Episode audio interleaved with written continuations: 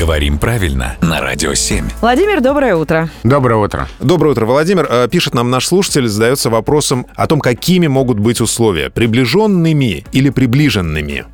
Давайте разбираться. Хороший вопрос. Приближенный — это причастие. От глагола «приблизить».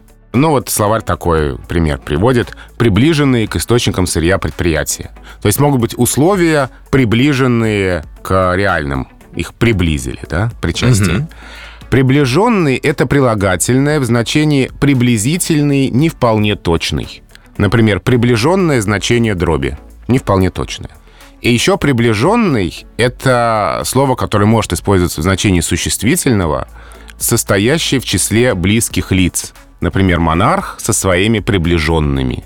То есть э, свита — люди, входящие в его максимально близкое окружение. Но это относится ну, и просто к человеку. Можно сказать, что он был человеком, приближенным к чему-то, ну, в смысле, там, я не знаю, к каким-то богатствам, э, каким-то знатным людям. Ну да, скорее к какому-либо лицу, да. Ага. входящий в узкий круг. Получается, что если мы говорим э, о каких-то условиях, что они неточные, приблизительные, то они будут приближенными. А если условия, которые сделали близкими к чему-то, то они будут приближенными. Дорогие наши приближенные, то есть наши слушатели, еще раз э, напоминаем о том, что свой вопрос вы можете задать Владимиру Пахомову, отправив его нам сюда, на Радио 7.